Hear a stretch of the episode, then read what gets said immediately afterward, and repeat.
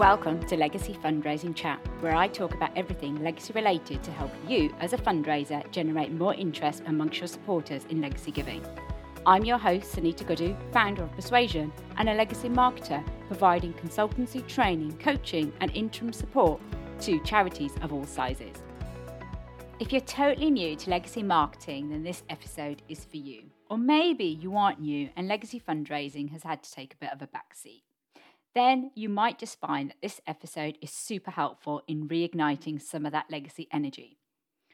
I really totally understand your fears around starting something new. No one likes a blank sheet of paper.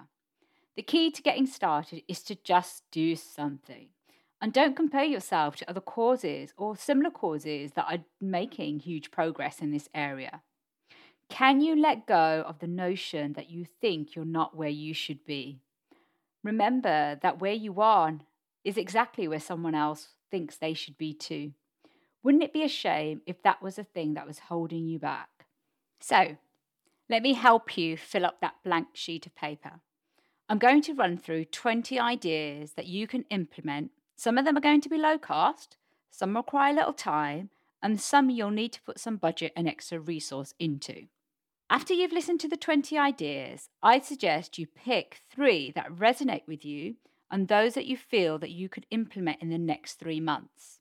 Sound good? Right, let's dive in. Number one, have a dedicated legacy page on your website. Number two, add a legacy inquiries tick box to your newsletters or even better, to all your appeals. Number three, Segment your database to find your long term supporters and ask them to consider giving in this way. Use the channel, whether that be the post, email, telephone, or social, to sprinkle some of that legacy dust. Idea number four introduce legacies as soon as someone has made their first gift. This could be as a tip box or as part as a follow up or thank you. Idea number five Think about who is likely to support you. Discuss with your colleagues if you need help. Number six, do an in house survey with staff and volunteers. Are they stopping your charity from receiving legacies? Wouldn't you like to know if they are supportive of your cause, promoting legacies in this way? You might even find that they want to help. Idea number seven Make sure that your trustee board are supportive of asking for legacies.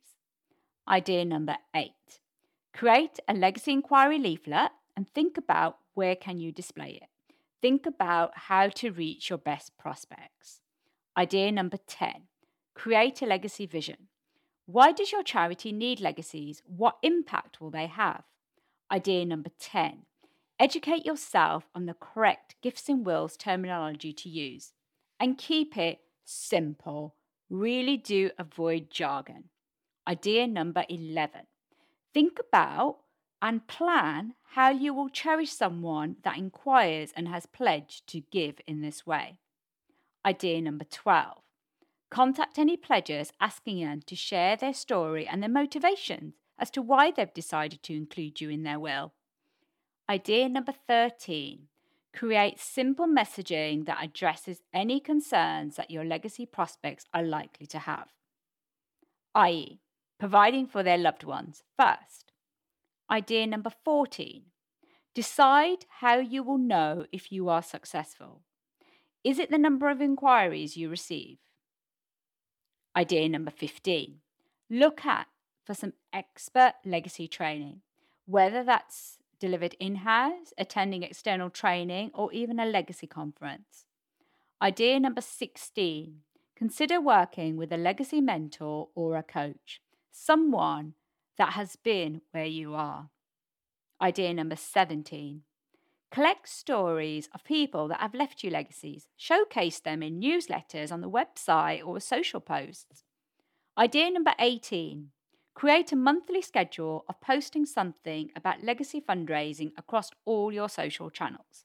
And number 19, send a survey to supporters about ways to support your cause and add some legacy questions.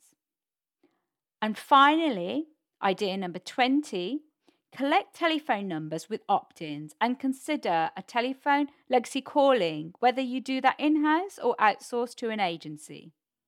So, that, my listener, is my top 20 easy ways of starting to promote legacies. As I mentioned at the start of the episode, can you pick three that you're going to do in the next three months? Now, set a date with yourself for when you're going to do them by. Put it in the diary, plan it, time to deliver it. And finally, do them. And then come back and re listen to this episode and pick one more idea that you can implement in the next month. Thank you so much for listening to Legacy Fundraising Chat, brought to you by Persuasion, a consultancy training and coaching organisation helping fundraisers just like you. Thank you also for everything that you do for your cause in the charity sector, making it an inspiring place to work. I'm your host, Sunita Gudu, championing your legacy fundraising efforts.